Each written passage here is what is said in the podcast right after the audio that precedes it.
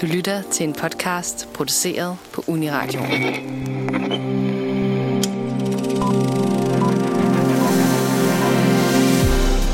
Benvarmere, mutanter, superhelte, teknikoller og mysterier. En tv-elskers gave er kommet til Disney Plus med Marvels delikate og skøre serie WandaVision. Med 5 ud af 9 afsnit ude er vi klistret til skærmen hver fredag, når Marvel tager os med op igennem årtierne og udfolder en verden fyldt med magi, gåder og enigmatiske karakterer. I dette afsnit vil vi dykke ind bag tv-flimmeret og udforske det fascinerende nye kapitel i Marvels filmiske univers, der vil få selv den største anti-Marvel-fan til at krybe lidt længere frem på sofaen.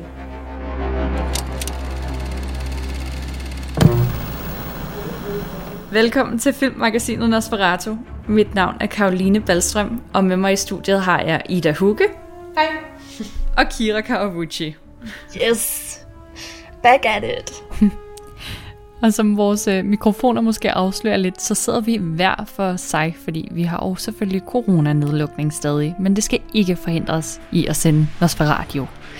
I dag skal vi tale om WandaVision, for jeg ved ikke med jer, men jeg kan simpelthen ikke tænke på andet. Jeg sidder hver fredag morgen og ser WandaVision, så snart det udkommer, for jeg glæder mig hele ugen til at finde ud af, hvad der egentlig foregår i det her nye Marvel Cinematic Universe. Guys, hvad synes I om WandaVision? Det er jo lidt af en rutsjebanetur indtil videre, og der har vi jo kun set seks episoder. Ja, nu har du, Karin, du har set det sjette i dag, men Kira og jeg, vi har kun set fem, fordi vi venter, vi venter på, øh, på at se det 6. Så øhm, så du må ikke... No spoilers ahead. Nej, tak. Ej, jeg skal, jeg skal nok lade være med at spoile, øh, og det er jo heller ikke derfor, vi laver programmet i dag. Vi laver det jo for at, at hylde det her tv-show, som vi jo umiddelbart er ret vilde med. Men selvfølgelig, selvfølgelig kommer der til at være en, en smule snak fra bare de første par episoder, fordi det her er jo en serie fyldt med overraskelser, men vi skal selvfølgelig prøve på at, at lægge lov for nogle af de værste, men vi kan godt røbe, at mod slutningen af den her episode, der, der kommer vi altså til at tale en smule om et rimelig stort what the fuck moment, som skete i slutningen af episode 5. Men vi gemmer øh, alt for mange spoilers til, til hen af mod slutningen. Hvis du hjemme i, øh, i stuen vil følge med, så kan du lige pause, se alle fem afsnit, og så, øh, og så play igen. ja.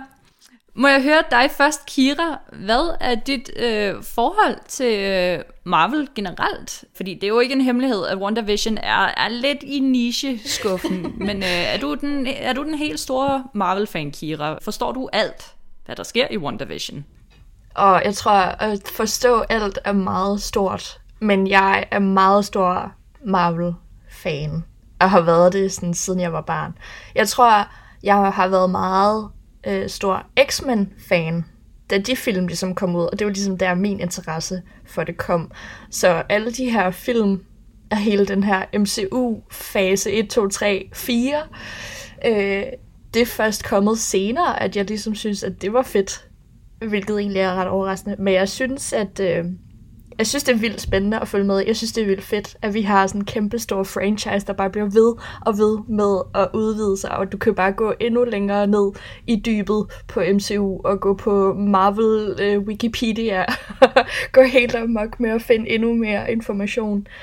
Så jeg har nok et ret stort forhold til Marvel. Det er i hvert fald kommet. Men øh, Ida, hvad, øh, jeg føler, vi er lidt på bølgelængde her. Hvad er dit forhold til Marvel? Øh, jeg er også kæmpe Marvel-fan. Øh, måske lidt ekscentrisk. Um, men jeg, jeg, jeg, for mig, der, jeg, jeg var også rigtig stor fan af X-Men-filmene, men jeg tror, min Marvel-kærlighedsaffære startede med Spider-Man, fordi jeg var, jeg fik sådan, jeg abonnerede på Spider-Man øh, comic books, da jeg var helt lille barn. Øhm, og læste rigtig, rigtig meget Spider-Man. Og så øh, gik rundt i Spider-Man pyjamas og så videre. Um, så, så det var, det var ved, ved Mr. Peter Parker, at det hele startede. Og så der, hvor, hvor var det i 2008, at den første Iron Man film kom ud. Det var ligesom der, hvor at Marvel Cinematic Universe i hvert fald åbnede op øhm, med øhm, Robert Downey Jr. Øh, ikonet der.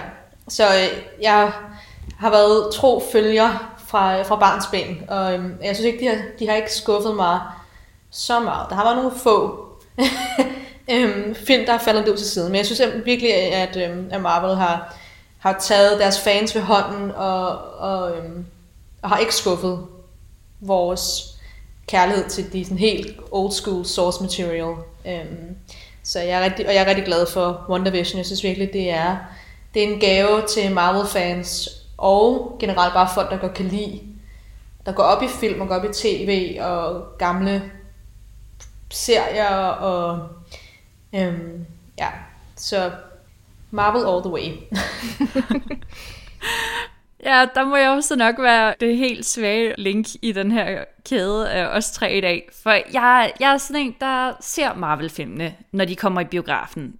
Jo, jeg vil da sørge for at, at komme ind og se dem i god tid, og jeg vil ikke spoil, så jeg bliver der også til de der cutscenes til sidst, og kigger efter, hvornår, øh, hvornår Stan Lee han øh, lige øh, plejede for at dukke op i løbet af filmene. Men ja, det, jeg er sådan en, der kæmper lidt for at følge med generelt, fordi hvordan var det nu lige, det var, og hvem er bror til hvem, og, og hvor mange af de der sten er det nu, Thanos skal bruge og sådan noget. Men altså, øh, på den måde, så er WandaVision jo øh, også nogenlunde pædagogisk til at starte med i hvert fald, fordi det er jo i det her isolerede univers, som, som tv-serien den befinder sig i. Fordi det handler jo bare umiddelbart på overfladen om øh, Wanda Maximoff, som spilles af Elizabeth Olsen, som jeg generelt synes er totalt undervurderet, som bor ude i øh, forstederne med sin mand, Vision, spillet af Paul Bettany. Det er jo egentlig bare så klassisk, som det nogensinde kan forestille sig at være og leve ude i the suburbs, i hvert fald i 1950'erne. For det er jo der, at WandaVision den starter. Den har jo det her altså nærmest allerede ikoniske look, som skifter fra episode til episode, som bevæger sig igennem tv-tidsalderen. Når det er sket før, vi har set det i, i andre tv-serier gør brug af det her greb, men nok ikke i, i helt så stor et udfang, som det bliver brugt her i WandaVision. Og det er bare noget, der springer meget i øjnene men umiddelbart, så kan sådan en som mig jo godt følge med i WandaVision, for det handler jo bare om Wanda og Vision, der render rundt og laver dagligdags ting, og som superhelte prøver på at passe ind i en normal, menneskelig, arketypisk verden i henholdsvis 50'erne, 60'erne, 70'erne osv. Men som det jo hurtigt står klart, så ligger der jo meget mere under overfladen end bare WandaVision, som skal prøve at passe for at være rigtige mennesker. Og det må vi jo så finde ud af i løbet af de her øh, i alt ni episoder, som serien indeholder. Umiddelbart så øh, tager serien udgangspunkt i øh, nogle, nogle begivenheder, som sker sådan lige efter øh, Avengers Endgame, som udkom i 2019. Og WandaVision er ligesom ment som værende det her nye afhop til fase 4 øh, af Marvels Cinematic Universe, som jo så nu egentlig er et streaming universe. For Disney har jo erklæret, at de vil udkomme med en masse tv-serier, hvor WandaVision her bare er, er springbrættet øh, for en masse nye ting. Så der er altså mere til WandaVision, end bare det her idylliske forstadsliv. Men før vi kommer rigtig godt i gang med øh, snakken om WandaVision, som jo åbenbart har åbnet en helt ny fase for sig inden for Marvel Cinematic Universe, så synes jeg lige, vi skal tage et øh, lille klip et lille trailerklip, som øh, sætter stemningen meget godt for, øh, hvilken verden WandaVision befinder sig i. It's twilight time. Wanda and Vision, aren't we a five pair? This is our home now. I want us to fit in. Oh, this is gonna be a gas! Where did you two move from? How long have you been married? And why don't you have children yet? Our story. I think what my wife means to say is that we moved from. Moved from where? Married when? Damn it, why? Oh, Arthur, stop it. Stop it. Stop it. Stop it. Ja, det lyder jo meget godt alt det her, men også en smule komplekst. Ja, der er mange, der er mange lag i det, øhm, men jeg synes også, at, at det er en serie, som, som også er lavet til folk, der virkelig godt kan lide film, og, og bare synes, at, at det er nogle skønne karakterer.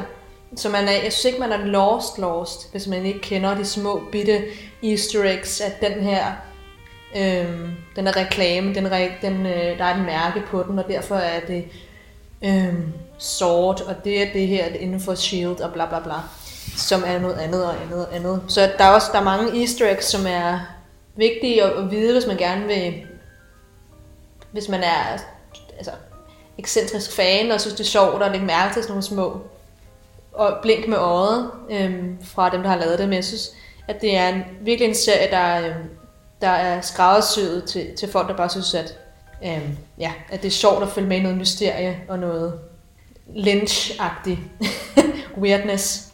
Karoline? Ja, det er meget sjovt, du siger det med, at det virker som om, at skaberne bag os sådan...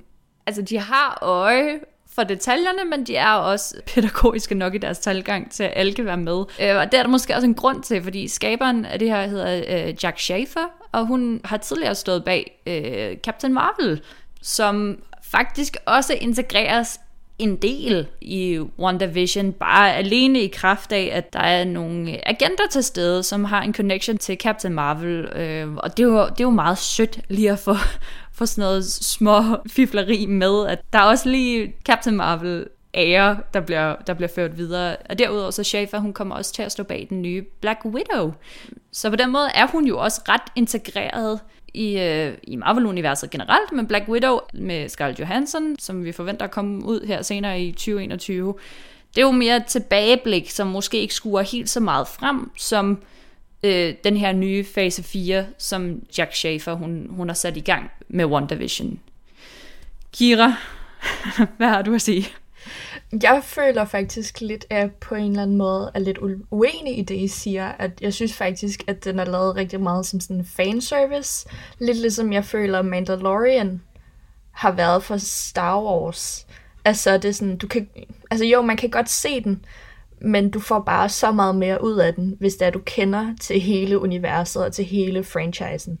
Øhm, jeg ved i hvert fald, da jeg så et episode af WandaVision med min søster, altså forstår hun ingenting, fordi hun har slet ikke fulgt med i Marvel-filmene eller i hele den franchise, og hun forstod ingenting af, hvad der var, der skete. Og det følte jeg bekræftede mig lidt i, at den er lavet sådan, til dem, som er fans. Men jeg tror også, når det så er sagt, altså Karoline, altså selvom du ikke siger, at du er en fan, så har du set mange af filmene, og du forstår, hvad det er for et univers, man hopper ned i. Så ja, jeg vil sige, at, at den er lavet til fans. Og man kan sagtens se den, selvom man ikke er fan. Men du får bare 500% meget mere ud af den, hvis du kender til universet. Det tror jeg, du har ret i, Kira, men jeg tror også, at jeg, jeg tror måske også, det er lige ind til sådan afsnit 5, hvor vi lige pludselig bliver øhm, spoiler introduceret til X-Men-universet.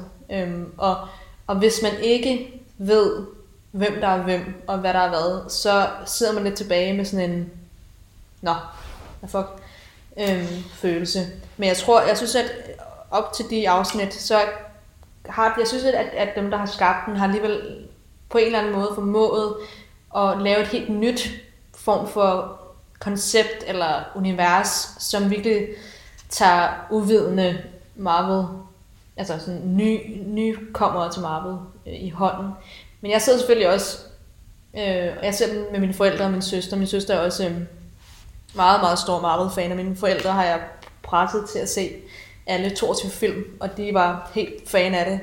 Øhm, så selvom de så dem, så dem her sidste, øh, under første lockdown her sidste år, øhm, og de blev også store Marvel-fans, men det er alligevel noget, noget tid siden, og de kan ikke huske alle de der små, sådan, hvad den her reklame refererer til, og hvad øhm, den der halskæde Monica Rambo har på, og sådan nogle små små ting. Så jeg tror, at de der ekstra ting, der er sat ind, er fanservice ting helt klart, som jeg tror, vi kommer til at få svar på i nogle senere afsnit, som mere er sat ind tidligt, så alle os, der er sådan ekscentriske, kan regne, regne den ud med det samme.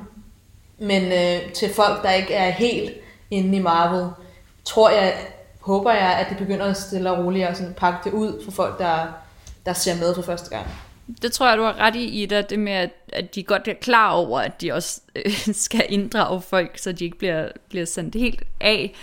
Um, jeg, tror, jeg tror helt klart, at en stor del af, at den sådan, credit også skal falde til skuespillerne, fordi øh, ja, meget kan du gøre gennem historiefortællingen, og du kan kan sørge for, at, at nogle referencer bliver linket korrekt sammen gennem narrativet og sådan noget, men jeg tror helt klart, at vi skylder helt vildt meget af vores engagement i den her serie til Elizabeth Olsen og Paul Bettany. Øhm, Olsen tænker man nok, at hun bare er de der Mary Kate and Ashleys anden søster, men hun har været nomineret til øh, Spirit Award og Critics' Choice Award, og hun er rimelig godt med. Og Paul Bettany er jo også en enormt etableret skuespiller egentlig, men som man måske også lidt mere tænker på som sådan en second lead, altså sådan A Beautiful Mind var han jo også med i, men det er jo ikke ligefrem det, man tager med fra den film, måske også Da Vinci Code, var han også uundværlig i. Han har brug for noget tid til at shine, men det synes jeg også, at de får lov til at gøre i WandaVision, øh, og virkelig sådan cementere sig som nogle virkelig seriøse stjerner, og jeg synes, man kan så tydeligt se,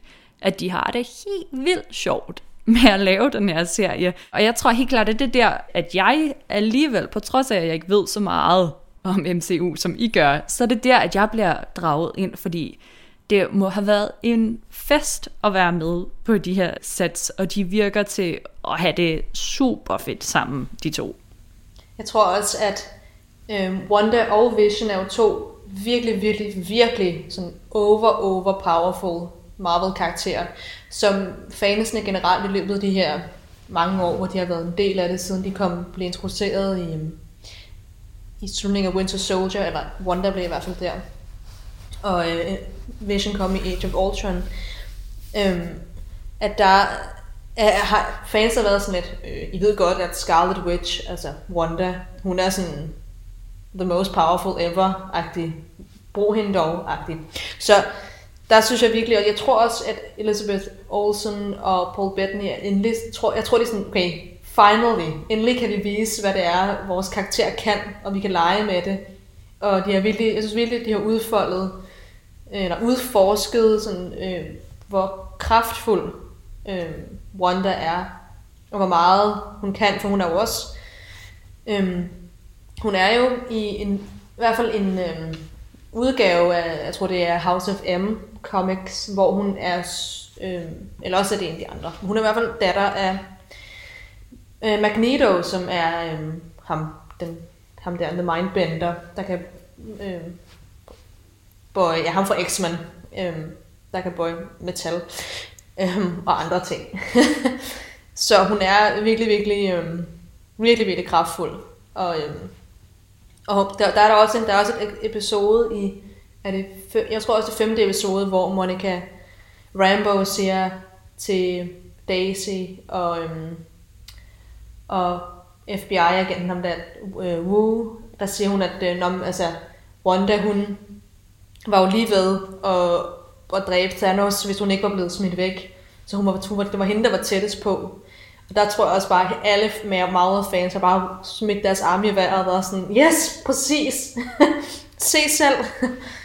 hun er meget sejere, end I tror. Um, og det tror jeg også, man kan, der, ja, man kan bare mærke, at, at øh, de har endelig fået lov til at kunne, kunne lege med det. Og øhm, det fortjener hun også, Elizabeth Olsen, fordi hun er så sej. Ja. Men vi kommer jo ikke uden om, at øh, nok er de virkelig skønne, Bettany og Olsen, men altså for mig øh, må jeg også sige, at den helt store stjerne er det her set design, som bliver ved med at ændre sig. Og Kira, vi får en smule svar på undervejs, hvorfor det egentlig er, at, at det her sker, men vi er ikke helt afklaret nu, er vi? mm, ikke helt. Øh, ikke som det er nu, hvor vi er ved, hvor jeg og Ida vi er ved femte episode. Øhm, men vi starter jo serien med at, at være i 50'erne, så vidt jeg husker. Hvor at det er meget typisk, sådan, hvordan det allerførste tv startede, i hvert fald i USA. Øhm, og så bevæger vi os langsomt op igennem tiden, fra 50'erne, og så næste afsnit af 60'erne, og så er det 70'erne og 80'erne. Så man kan sige, at det er super originalt, altså også som I siger, at, at det har virkelig, det det, er virkelig originalt, og de har virkelig fået lov til at, at lege med mediet. Og det synes jeg virkelig godt, at man kan se.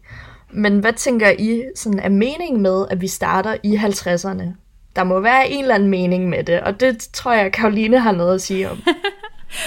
ja, altså, for, for det første synes jeg jo bare, det er skønt at få lov til at se alt det her igen. Øh, jeg tror, vi er gået glip af så meget guld fra den der første tv-æra, som vi slet ikke har stiftet nok bekendtskab med.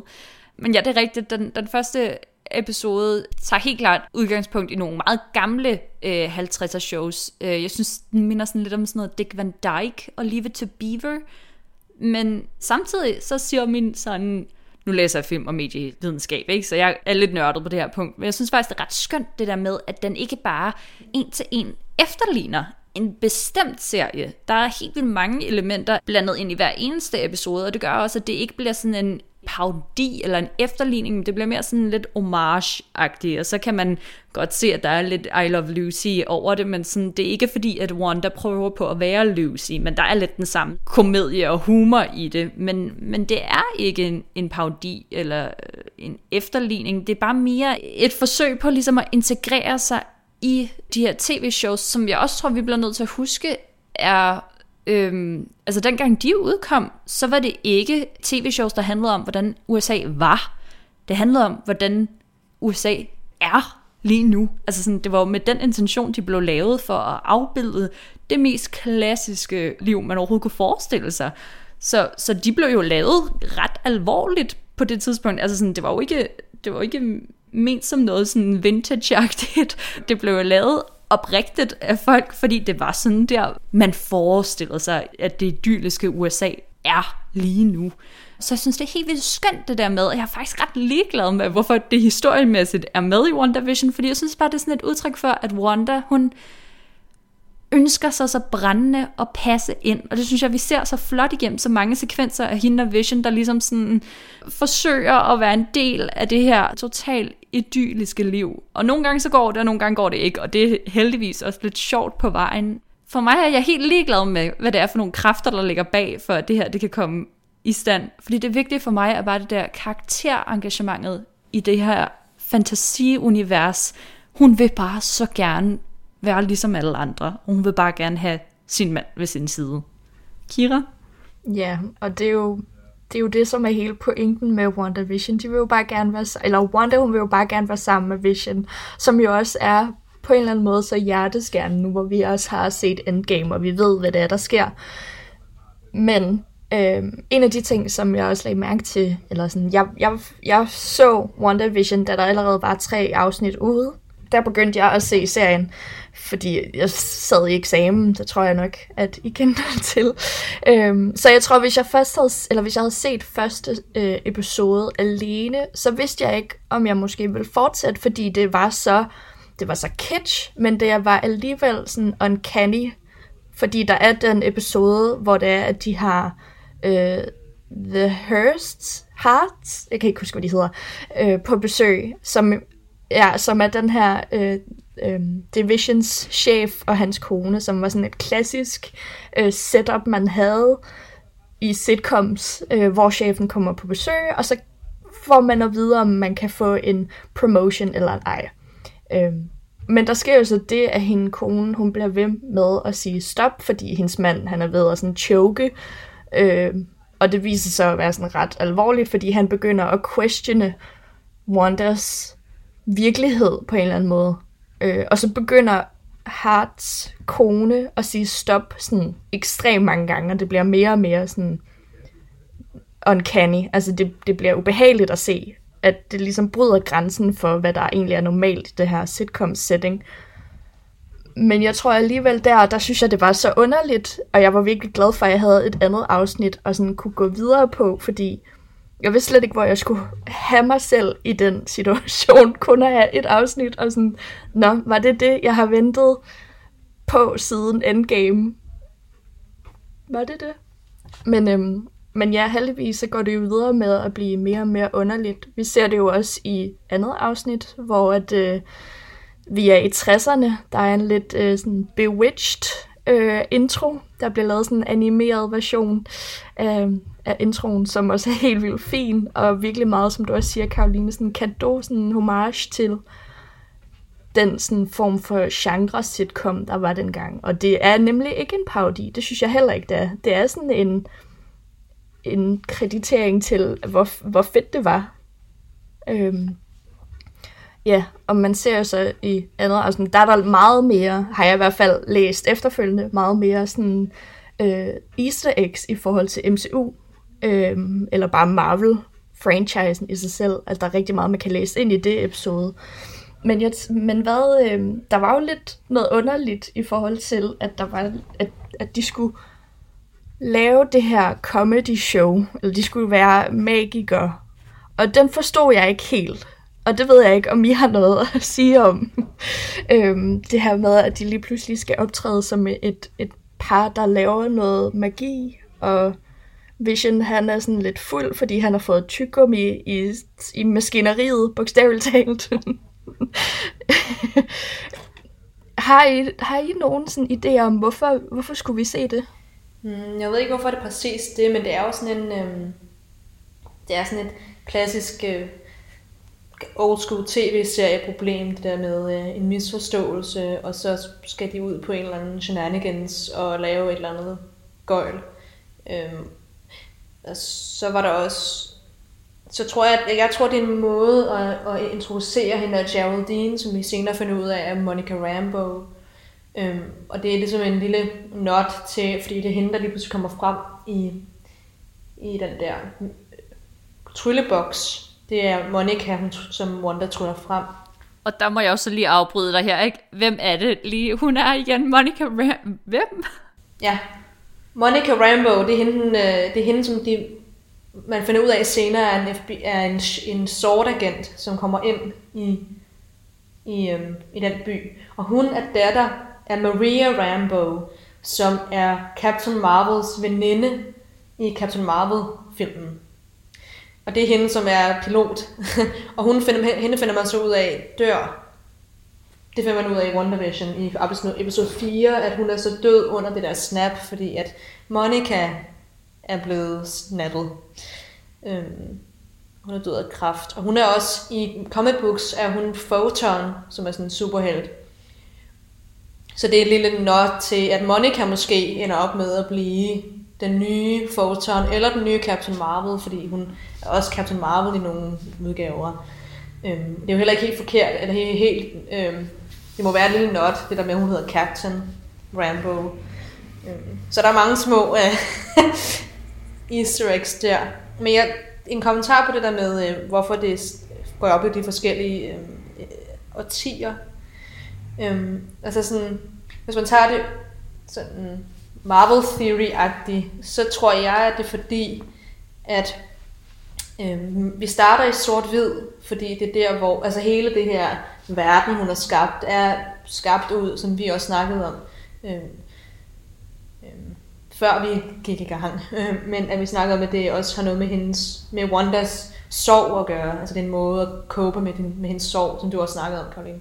Så jeg tror, at grunden til, at vi starter i sort-hvid, er fordi det sidste billede, hun har af Vision, det var, øh, da han døde, og der blev han til sort-hvid.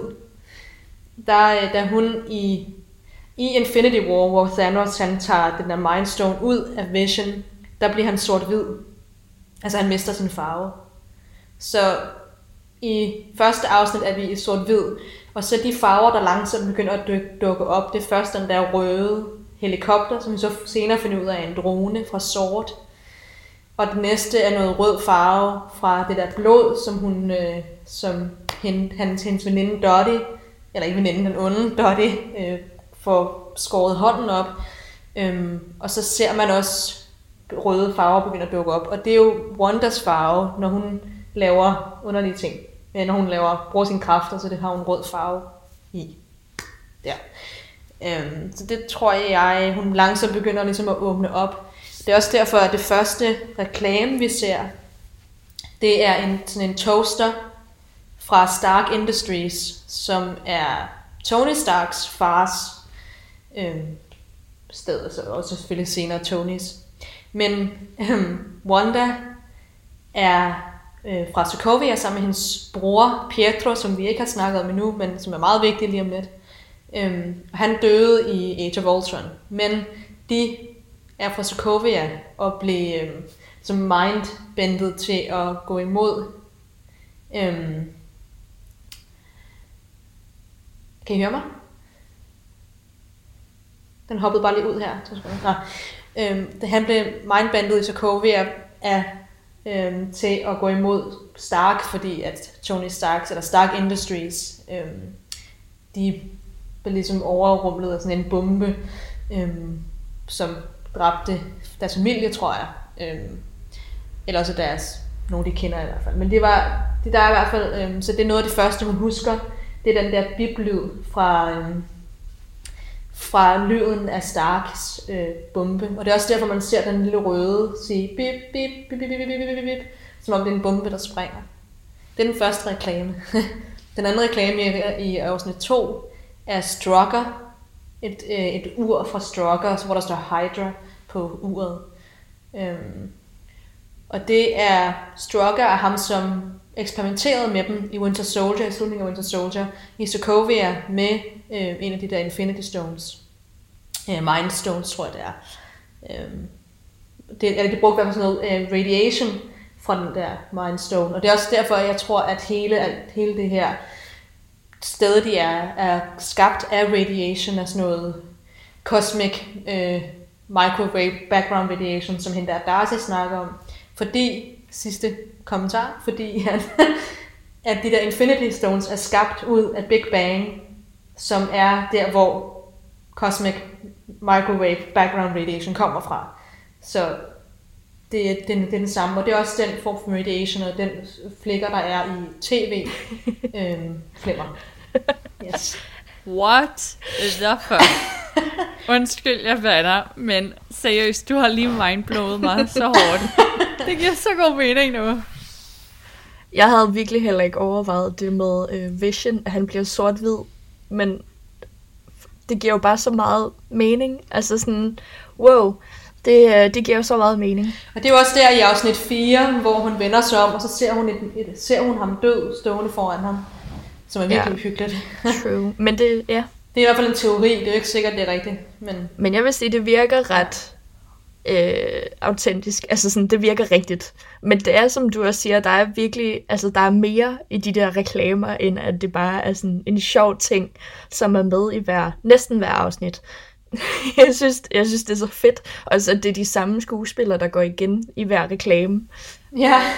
men, men ja, at, at alle de her reklamer har noget at gøre med Wandas fortid øh, som du nævnte, Toastmate 2000 og hvad hedder det, Strucker-uret, men også som jeg har lagt mærke til, at der er mange af dem, som det er sådan husholdningsting, så er det sådan Toastmate 2000, så er det Hydro Soak, som er sådan rengøringsmiddel, og så er der Lagos øh, køkkenrulle, og så er der så det her med uret, som er sådan en påklædningsting, som jeg også synes er en virkelig sjov ting at lægge mærke til, fordi at de her sådan, tre husholdningsting ligger meget i øh, nu hvor vi også sådan går tilbage til det der med, at Wanda hun bare gerne vil have det der sådan kernefamilie, øh, familien, altså hun vil bare gerne være almindelig, virkelig.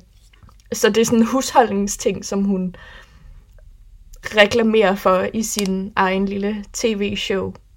Øh, og, og der, jeg vil også sige, at det med Hydrosoak er noget, som man så ser i S.H.I.E.L.D.-serien. Det er fra et afsnit. Øh, jeg kan ikke helt huske, hvornår. Det ser ud som om, at det er fra 2017. Så det er altså øh, fire år siden, at Agent Coulson i Agents of S.H.I.E.L.D.-serien siger, at han er blevet mindbent af det her Hydra soap. Og der har jeg også et lille klip. Hydra used Cambridge to take control in the name of law and order to justify everything. It wasn't supposed to be like this. I knew if anyone would understand, it'd be you. I would have figured it out a long time ago if it wasn't for the mind control soap. Yeah. Wait, what? That blue soap everyone uses? Hydra loads it up with chemicals. It seeps into our bloodstream, implants false memories into our brains. They want us to believe this is a magical place. But don't worry, I'm clear. I make my own soap now. No, I think that you're talking about Project Tahiti. They mess with your head a little bit, which is why you probably remember some things. Uh, Why don't we put the soap theories on hold just for one second? Okay. I klippet, der siger Agent Coulson, at de ligesom er, øh, de er inde i sådan en eller anden form for alternativ univers, hvor at de får tildelt det her Hydra Soap, som er sådan blåt, og det er også det, som det er i WandaVision, hvor det er, at de ligesom bliver hjernevasket til at gøre nogle ting, og, og konforme inden for en, den her sådan, verden, som de er i. Og det synes jeg er ret vildt, at det er nogle ting, som er for fire år siden, som de ret sandsynligt har planlagt af noget, som skal sådan komme igen senere hen, inden i MCU, eller hele inden i den her Marvel-franchise. Og det ser vi så med Hydro Soak, som er en reklame, og som vi så kan forstå er, at Wanda hun ligesom skaber den her verden for at kunne hjernevaske de mennesker, som er inde i hendes lille WandaVision-verden, tv-verden, eller Westview. Ja, det, det tror jeg, du har ret i. Men, der, der er jo, men øh, det er jo det, man finder ud af i slutningen af fjerde episode, hvor at Monica Rambo bliver skudt ud igennem den der, hvor Wanda hun, øh, siger, you need to leave, og så ryger hun ud igennem det der energy field. Og så ser vi, det sidste klip, vi ser, det er Monica, hun siger, um, it's wonder, it's all wonder. Og det sætter ligesom op til, den, øh, til skal man sige, akt 2 af den her serie. Hvor at, øhm, at det, det, det siger ligesom, okay, det var Wanda, der gjorde det hele, men det kan være, enten være et double bluff, at det er rent faktisk Wanda, der gør alt det her, eller at det er hende, som har, nu har jeg fundet ud af, at hun har stjålet Visions øh, lig, så hun, sådan, hun, laver, hun er puppeteer med det der lig, hvilket er rimelig makabert. øhm, og så måske har hun, er hun blevet overbevist af en eller anden, måske Mephisto, som er djævlen fra Marvel-universet, men, eller en eller anden, som, eller måske det er Agnes, en eller anden, der manipulerer hende til at gøre det. Eller er det hende, der står bag det hele. Så øhm, ja, det må jo vente på se. mm. Det er måske også her, at jeg begynder at synes, at serien er en smule problematisk. Øhm, fordi den, altså, du kan kun trække noget, som er er ment som at være kommercielt og udkommer på Disney+. Plus. Altså sådan den ultimative familiestreaming site. Jeg ved også godt, der ligger en masse super øh, niche Star Wars content og alt muligt Clone Wars og sådan noget. Men, men det her er ment som, som en bred tv-serie, som er meget stilistisk, og det er jo også bare sådan et, øh, en klassisk ting, som vi ser, at streaming gør muligt. Altså du kan lave noget meget mere specielt grundet øh, kabel-tv og, og nu også streaming sites. Men du bliver nødt til at have nogle bare en smule klarere linjer, synes jeg personligt, end at, at vi i slutningen af episode 5 i hvert fald stadig overhovedet ikke er klar over, hvem der er den umiddelbare antagonist i den her serie. Altså sådan, vi fatter stadig ikke, om det er Wanda, det hele, eller om det er Agnes, eller en fjerde. Altså, jeg, jeg synes, det er problematisk at holde publikum hen så længe, øh, fordi det, det kan også godt komme over på et tidspunkt.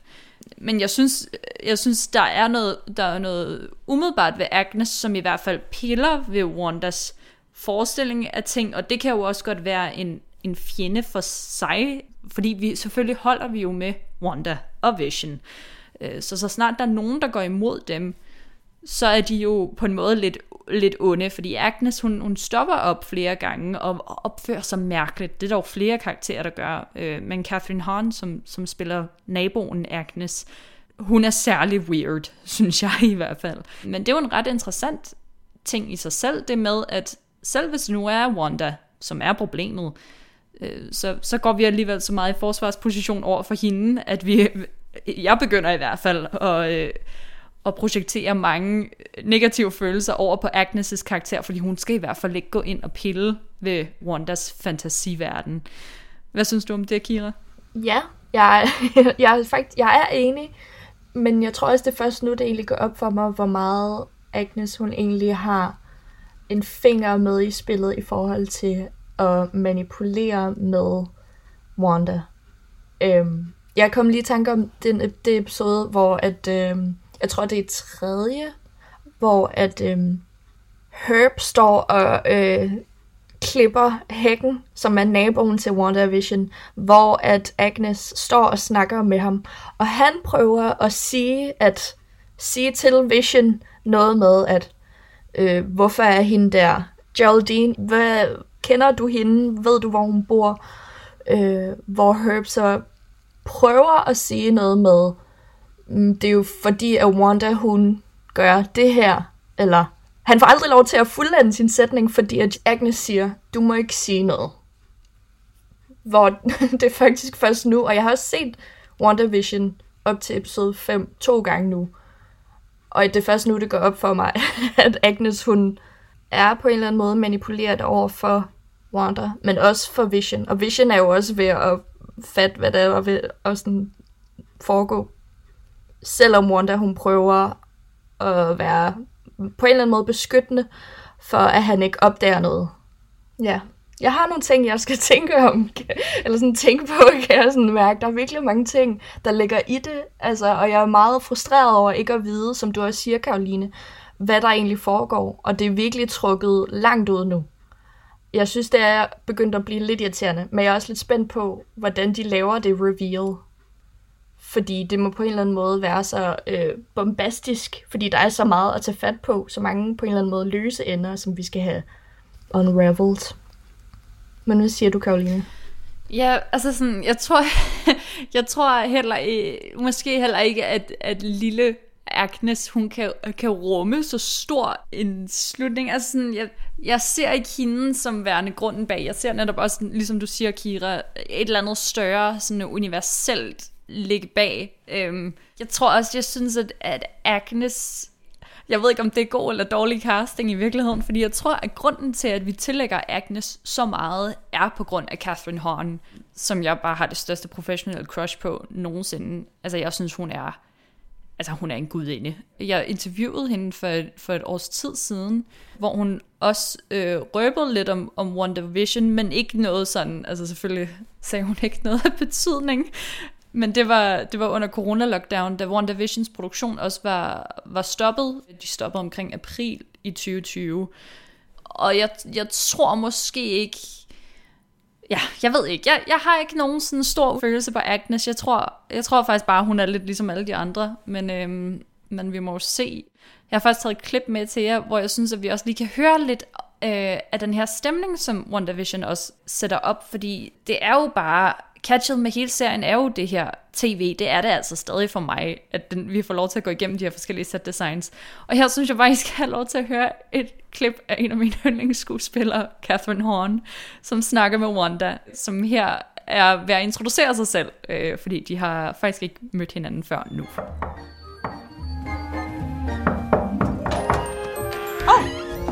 Hello, dear. I'm Agnes, your neighbor to the right. My right, not yours. Forgive me for not stopping by sooner to welcome you to the block. My mother in law was in town, so I wasn't. so, what's your name? Where are you from? And most importantly, how's your bridge game, hon?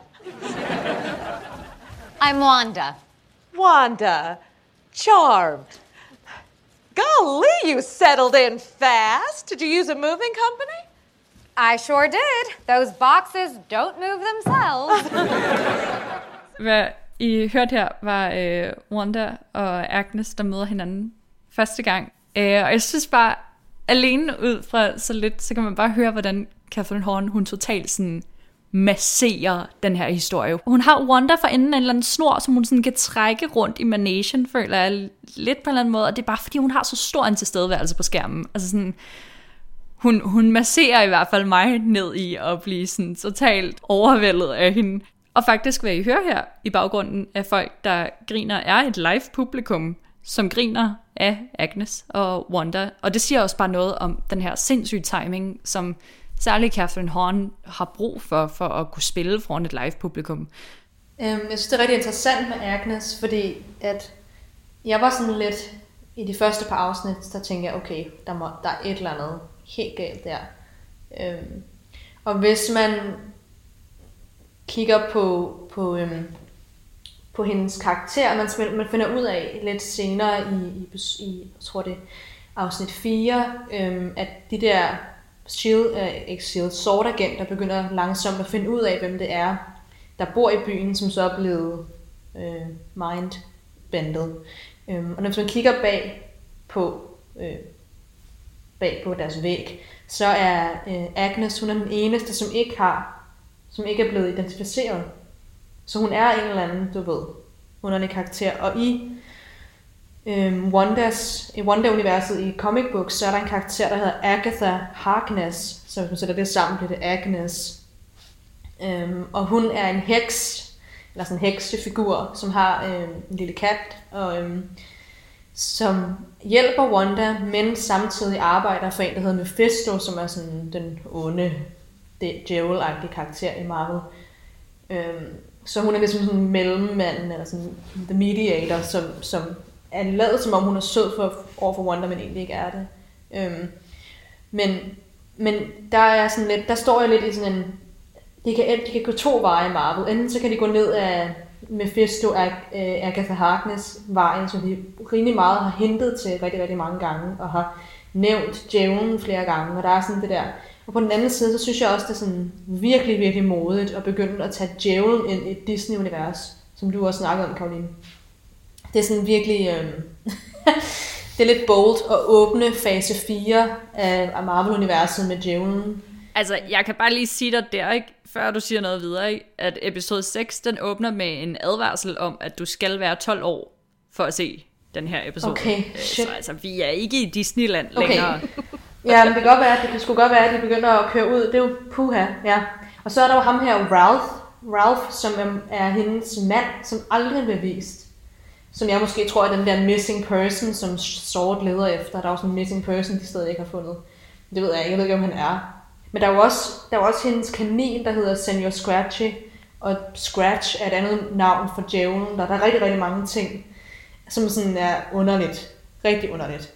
Øhm, og så siger hun, at, at hendes øh, bryllupsdag er den 2. juni, og det er den første dato for The Salem Witch Trials, som er der, hvor det i 1692. Så der er sådan et, der er mange heksereferencer generelt. Øhm, så jeg glæder mig virkelig meget til at se, hvordan, hvilken vej det går, fordi at det åbner jo hele, nu har de åbnet multiuniverset med X-Men, introduktionen af Evan Peters, så øhm, ja, there's no turning back, man. Jeg tror, du har ret i, at det er Mephisto og øh, hele den øh, narrative, hele den fortælling, den træder i kraft. Fordi Mephisto er jo også faktisk faren til Billy og Tommy, som er tvillingerne, som Wanda hun får. Fordi at Vision, han er jo en artificial intelligent, intelligence. Så øh, jeg tror, at det er ret sikkert, at det er Mephisto, som øh, kommer til at træde ind. Og fordi at Agatha Harkness er mentoren til Wanda. Men jeg ved så ikke helt, hvordan de får det til at spille ind i WandaVision. Hvordan at Agnes, hun, altså så skulle det netop være, fordi at hun er hende, der ligesom har hånden over hele Wandas falske verden. Eller hvad, Ida? Ja, det jeg synes er lidt underligt, det er, at det er det femte afsnit, hvor at, at Wanda overhovedet ikke prøver at gemme, at hun har kræfter foran, øh, foran hende. Og også det, det, der er med, altså foran Agatha. For eksempel der, hvor at hun lige pludselig bare tryller en øh, hunde, hedder det hundesnort frem, og sådan nogle ting. Og så også, at, at Agnes overhovedet ikke lægger mærke til, at de der børn bare vokser meget, meget, meget hurtigt. Hun siger bare, oh, kids, et eller andet, ikke? Let them be kids, eller hvad det er, hun siger. Hvor det er sådan, lige pludselig har hun ændret karakter fra fjerde afsnit til femte afsnit, fordi i femte afsnit, der vender hun mod, vender hun sig mod, som om hun går ud af karakter og siger sådan, du vil gerne have, at jeg tager det igen, ikke? Skal jeg ikke lige tage det igen? Hvor jeg, jeg satte mig tilbage i stolen og var sådan, what?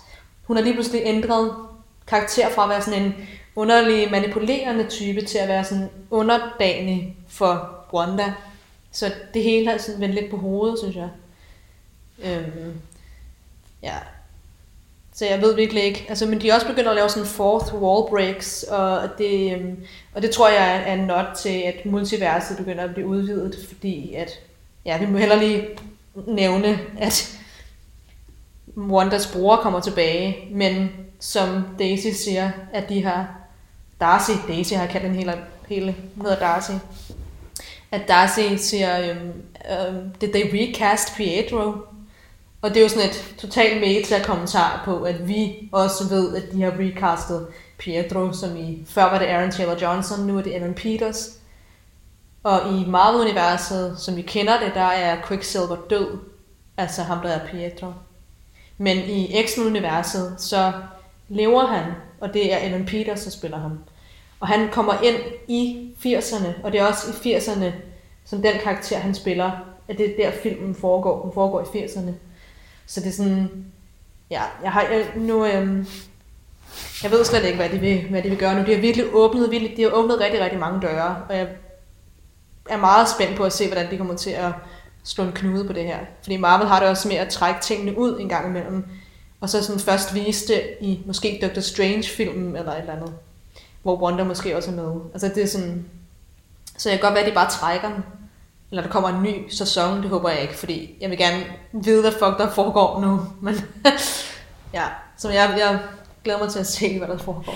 Ja, jeg synes også netop, du har fat i noget her, fordi det, det kan godt blive langtrukken, og det er okay, men jeg, jeg tror også samtidig, at jeg begynder at få flere øh, problemer med WandaVision, end jeg har glæder. For jeg synes, det er noget af en rutsjebane, de er i gang med at sende os på, Disney. Øh, fordi jeg synes også, at, at det er helt fair at ville fortælle en historie, men nu har de også valgt at bruge et, et tv-serieformat, som kræver nogle serielle funktioner, som vi er vant til.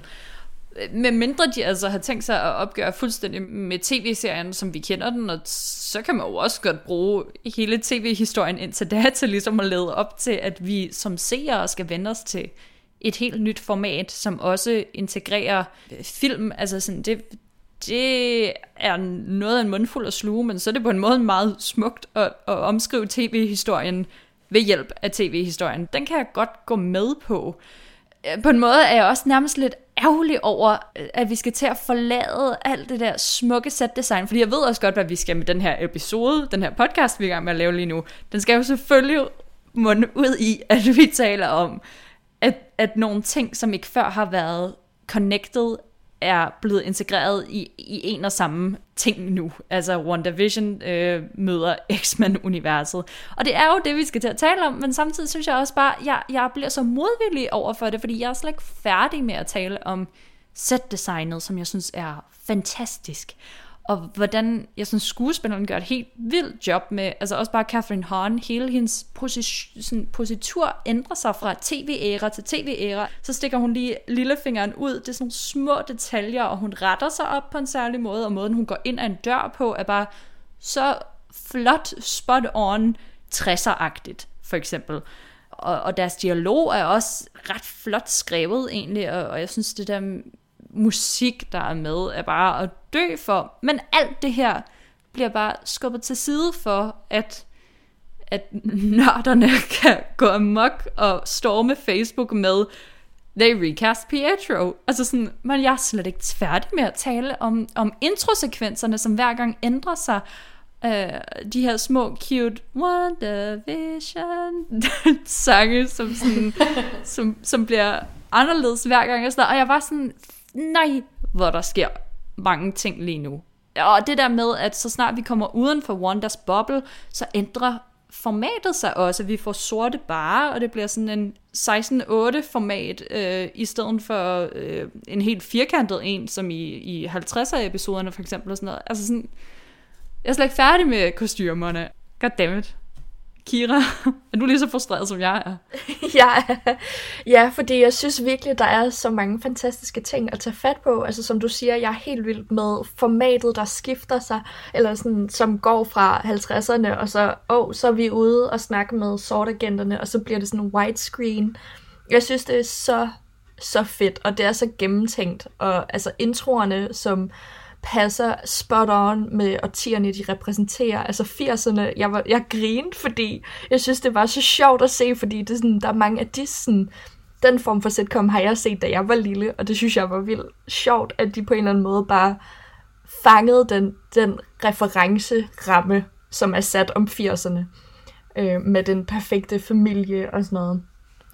Øh, øh, ja, der er bare så mange fede ting at tage fat på om WandaVision, og det er også det, der gør den så alsidig på en eller anden måde, fordi den er så fed at se, fordi der, altså man kan se den igen og igen og igen, og du vil fange nye ting hver gang. Altså mange af de øh, glitches, som Wanda også laver øh, i nærmest hver afsnit, altså der hvor hun sådan, åh, oh, det var ikke lige sådan, jeg vil have, at det skulle være, så vi spoler lige tiden tilbage, og så tager vi den igen. Altså, altså jeg synes, det er super originalt, og det synes jeg virkelig. Karoline? Altså, jeg tror også helt klart, at vi, vi undervurderer en af seriens allerstærkeste våben, som er, at de her introsange, som for det første sådan lige lander os i, hvilket årti vi er i lige nu, de er skrevet af Robert Lopez og Kristen Anderson Lopez, og I tænker mm. måske, hmm, Frozen? dem kender jeg ikke lige. Men jo, det gør du nemlig præcis, Ida. De er nemlig øh, sangskriverne fra Frozen, dem der stod bag lyrikken og så videre, og al øh, musikken, som er med, er skrevet af Christoph Beck, som har lavet musikken til Frozen. Og de tre sammen er jo bare det ultimative catchy øh, team. Jeg synes bare, det her musik er så genialt, og jeg synes, det er helt vildt, hvad, hvad Christoph Beck også viser. Han har tidligere været med på øh, Ant-Man og Ant-Man the Wasp-filmen, så han har ligesom været med i det her øh, MCU før, men, men det her er helt klart sådan en, altså det er virkelig en ilddåb at kunne lave så meget forskellig musik. Også bare at høre ham snakke om nogle af de dilemmaer, han har haft med musikken, fordi øh, der er noget, der hedder spotting, når man laver musik til, til film eller tv-serier, som handler om, hvornår musik skal begynde, hvornår vi skal sætte det til at trykke play i baggrunden. Og det her spotting var bare det helt store problem for ham, fordi åbenbart så har vi nogle helt andre forventninger som tv-seere i dag, end man havde i 50'erne til, hvornår øh, musik ville gå i gang. Så det var i virkeligheden et af de allerstørste problemer, som bare sådan noget, vi overhovedet ikke tænker over jo. Altså sådan, hvornår musik skal gå i gang. Fordi han havde selvfølgelig kigget på en masse øh, 50'er 60'er tv-serier, og, og prøvet at aflæse, hvordan de gjorde, og så prøvede han at kopiere det lidt sådan en til en, hvornår øh, musik skulle komme i gang, men fordi vi bare får nogle helt andre konventioner nu, så duede det overhovedet ikke. Så han havde de største dilemmaer, og um, altså, at han må have lært meget af det her. Jeg er bare så glad på hans vegne. Jeg synes, han er fantastisk. Hvad tænker du, Ida? Mm-hmm. Jamen, det er også sjovt, fordi man, øh, det er jo tydeligt, at vi bliver nødt til at tage de der 50'er, 60'er, 70'er og også 80'erne. Øhm, man kan ikke undgå at se det uden et filter af 2021. Altså, der er nogle små, små sådan, der er ikke en satire over det. Jeg synes ikke, de satire, jeg synes ikke, de satire gør det. Men der er, der er et filter af, af ironi på en eller anden måde i det, hvor, vi, hvor de siger, altså, det er ikke sådan her, kvinder øhm, bliver snakket til længere. Eller sådan, der er sådan et filter af, af, af awareness på en eller anden måde. Og der tror jeg også, det kommer af ham der, ham der har skrevet musikken. Det er også ham, der har skrevet, været med til at lave Book Mormon og Avenue Q. Og det er jo sådan nogle musicals, der virkelig er du ved, skarpe i tonen. øhm, øhm, så ja, det tror jeg, det kunne jeg bare i tanke om. Han har også lavet Book of Mormon. Øhm, men øhm, jeg synes, at, at de har virkelig klaret det godt. Altså man føler, man føler, man bliver sådan øh, man flygter ud over i sådan en, i, i den verden. Jeg føler virkelig, at jeg sad og så en serie fra 50'erne. Jeg følte ikke, at jeg sad og så nogen, der gjorde en parodi på det. Selvfølgelig kan man ikke se det uden at tænke, ej, hvor var det åndssvagt, at kvinder skulle være så meget i køkkenet, bla bla bla. Altså det kan man ikke undgå at tænke. Men, men der, man følte stadig, at man blev fragtet hen i Bewitched og små, altså, ja. Men der må jeg jo bare lige stoppe dig i dig, fordi det hele kan jo bare åbenbart være totalt ligegyldigt, fordi... Long lost bro get to squeeze his stinking sister to death or what? She recast Pietro? They recast Pietro, og det er jo det eneste, vi har lyst til at tale om, er det ikke? Anyway. jo, det er virkelig... Ja, det er sgu underligt. Men altså, jeg synes, at der er stadig... Ja, man kan ikke komme udenom. At, men det er også fordi, at det, at de har gjort, at de har sat Evan Peters ind en ting er, at, de flexer, at Disney flexer med, at de endelig har fået Fox-rettighederne. Endelig kan de begynde at bruge, øh, bruge X-Men. Um, og det, kan, det betyder jo også, at Deadpool lige pludselig kan, altså han er lige pludselig i det univers, men, altså hvilket er sindssygt. Øhm, men det er ikke sikkert, at han kommer med. Men han er der jo. Han er til rådighed i hvert fald. Men de har nu gjort, at de har åbnet for enten en eller anden form for time bend. Det kan jo være, at det der snap har gjort, at at, mutant, at, at der er sket noget i, i The Fabric of the Universe, eller et eller andet, der har gjort, at mutanter lige pludselig er kommet frem. Det ved jeg ikke. Øhm, at det kan være, at det har påvirket. Det er fordi, at den der radiation fra de der Infinity Stones må have gjort et eller andet. Det ved jeg ikke. Men, øhm, men ja, det, man kan ikke komme udenom, at alle rejste op på stolen, da de så Evan Peters stå der. Det er jo sådan... Men jeg har sgu lidt smule ondt af Aaron Taylor Johnson. Altså sådan, hvad nu? Kommer han aldrig tilbage? Og sådan, han har bare mistet sit job. Men øhm, ja, jeg glæder mig til at se også den nye Spider-Man-film, fordi nu i, i det univers, i Spider-Man-filmen, der er Peter Parker øhm, altså i Far From Home, som er den sidste film i fase 3 efter Endgame. Den kom ud efter. Øhm, ja, den handler ligesom om, hvad der skete efter Tony Stark død og så videre. Øhm, og der er Peter Parker blevet sådan, hvad hedder det, han er blevet revealed til, til verden. Øhm, og så ser vi ham fra, øhm, fra Sam Raimi's Spider-Man-film, som er ham, øhm, øhm, øh, nyhedsmanden, som lige pludselig er med.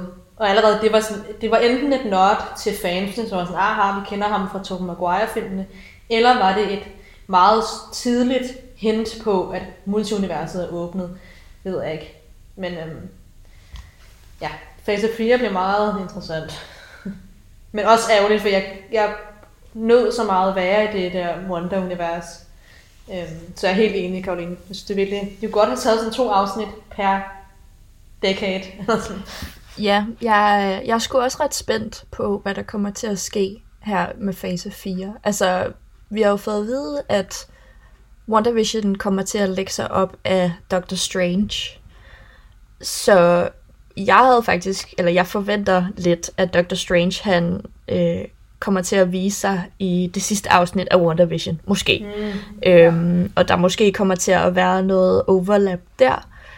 Fordi det er Marvel jo så mega god til i forvejen, det der med at krydse sin karakter på tværs af film og nu også serier. Øh, men jeg, jeg er sgu ret spændt. Altså især med det her, det her øh, Fox, de her Fox-rettigheder, som de nu har tilegnet sig, Disney.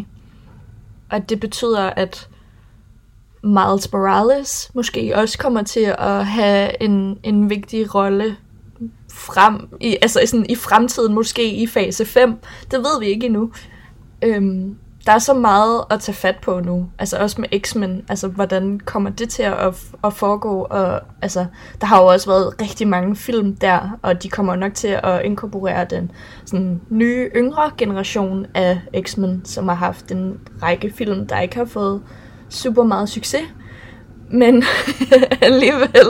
Øhm, altså det er jo de her unge øh, X-Men, som nok kommer til at have en rolle i Marvel-filmene, i stedet for de gamle, som jeg har været mega glad for. Men hvad, hvad siger du, Ida, der? Det kan jo være, at de øh, godt ved, at fansen af X-Men ikke er særlig fan af de nye film. Så det kan godt være, at de laver sådan en reverse, vi starter forfra. det er sådan jinx. sådan, vi starter i 80'erne, vi gør det en gang til. Det kan godt være, at det er, sådan, det er derfor, at Evan Peters kommer ind. Fordi han er fra 80'erne, ikke? Eller ikke Evan Peters, men Quicksilvers, ja, hans karakter fra 80'erne. Så det kan godt være, at de er sådan, no. Der kan jeg, jeg også en tanke om, at de laver sådan en uh, Full House-reference, fordi at, og Full House var det, var den 80'er tv-serie, eller var nu 80'erne, start på 90'erne, hvor at, som Elizabeth Olsens søstre, altså Mary-Kate Olsen, oh, Mary-Kate and Ashley Olsen, øh, blev introduceret i. Eller blev, blev kendte på. Øhm, og der er der jo sådan en, jeg hedder en Uncle Joe og en Uncle Jesse. Kan ikke huske den onkel der. Øhm, men det er jo sådan totalt meget den karakter, som Evan Peters spiller, eller sådan den der slags onkel, der kommer ind i sådan alle 80'er tv-serier 90, som sådan den der, du ved, onkel. The cool uncle. Ja, ja, the cool uncle. um, sådan John Stamos-agtig type. Um, Ja, så jeg glæder virkelig meget til, om, det, om de rent faktisk kommer til at bruge Evan Peters, eller om det bare var sådan en, hey, nu går jeg igen. Ja. Øhm. Så må du se episode 6 for at finde ud af det, tænker jeg. Åh, oh, ja. Jeg råbte sådan, nej, den er snuppet. Så jeg var sådan, er det alt? De er også virkelig korte, de her episoder. Altså, man skal tro, det er sådan, de kunne godt lige trække dem lidt. Man kunne sagtens strække dem en lille smule. Ja. Og blive lidt i universet, synes jeg. Så bare hoppe videre med det samme. I hvert fald, selvom episoderne er korte, og øh, det hele er super uklart stadig, især for sådan en som mig, der ikke forstår helt så meget, som Kira og Ida gør, så kan jeg vist godt sige, vi, vi er hooked. Vi kommer til at se yep, det her yep, til. Yep, jo. jo, helt sikkert. Helt sikkert. altså, og jeg vil virkelig, jeg vil virkelig sådan anbefale folk, der ikke enten ikke har været særlig stor fan af Marvel, eller bare har sådan misset efter den 12. film og været sådan, ja, nu kan jeg ikke nå det, agtigt. Øhm, og har gået lidt lost i det, så synes jeg virkelig, at man skal prøve bare at se de første tre afsnit, og bare mærke den der stemning, øhm, som de virkelig har bragt frem. Og det synes jeg er, er det værd. Helt sikkert. Mm. Det kunne også være fedt, hvis den her nye fase ligesom inviterer til, at sådan, okay, men vi starter, vi starter på en frisk. Altså sådan, det, hvad du troede, du vidste, det er væk. Lad os starte forfra. Det tror jeg helt klart også, at Disney som koncern godt kunne bruge, fordi øh, du kan ikke forvente, at nogen ser 22, 21 film for at kunne hoppe med på den næste. Altså sådan, sådan fungerer markedet ikke, og det er ikke øh, økonomisk forsvarligt på nogen måde at forvente, øh, at folk bruger så meget tid, inden at de kan hoppe med på det nye, som de selvfølgelig skal hoppe med på, fordi Disney Plus har været lidt fucked, øh, og det er først med The Mandalorian, at det ligesom så ud til, at det faktisk ville flyde. Og nu starter Disney Star jo også øh, Disneys voksen version af deres streamingtjeneste, øh, som helt klart også kommer til at, at indeholde flere af de her måske R-rated superhelte serier og film. Nu må vi jo se. Altså, de, øh, de har jo rettigheder til meget af Disney. Altså, de ejer jo alt. altså, øhm, jeg blev i hvert fald, jeg, jeg, jeg købte Disney Plus på grund af, at Hamilton kom ud på, øhm, på Disney Plus. Og så øhm, fandt ud af, at The Mandalorian startede, så var sådan, okay, jeg, jeg bliver lige. Og så kom WandaVision, så jeg var glad for, at jeg beholdt det. Men, men ja, de, øhm, de bliver nødt til at... Du er den perfekte forbruger. Ja, forfærdeligt, forfærdeligt. Det er ligesom det, det skal være. Men jeg, jeg har gjort præcis det samme, så det er super. De ved præcis, hvad det er, de laver. Godt gået Disney. Der er en grund til, at Disney ejer verden. Ah, ja. Ja, ja. Nu må vi jo øh, se, hvordan det hele ender. Det var en fornøjelse at tale med jer, Kira og Ida. I lige måde. Ja, i lige måde. Jeg glæder mig til at finde ud af, hvad fuck der får. Ja, tak. yep. Vi håber på Doctor Strange og måske Mephisto, og hvis ikke, så er vi også til, tilfredse. Det er jeg slet ikke i tvivl om. Ja, mere Wanda. og Vision. Og Vision. Og Vision. Oh. Paul. WandaVision. WandaVision. WandaVision. tak for det. tak for i dag. Husk, at I altid kan finde øh, mange spændende anmeldelser og alle vores podcast-episoder inde på nosferadio.dk, og at vi derudover også har en Instagram, som nogle gange smider nogle øh, fede konkurrencer i luften. Vi håber, at alle har det godt og sikkert derude. Nu er den coronapandemi vist snart ved og være lidt last year, var.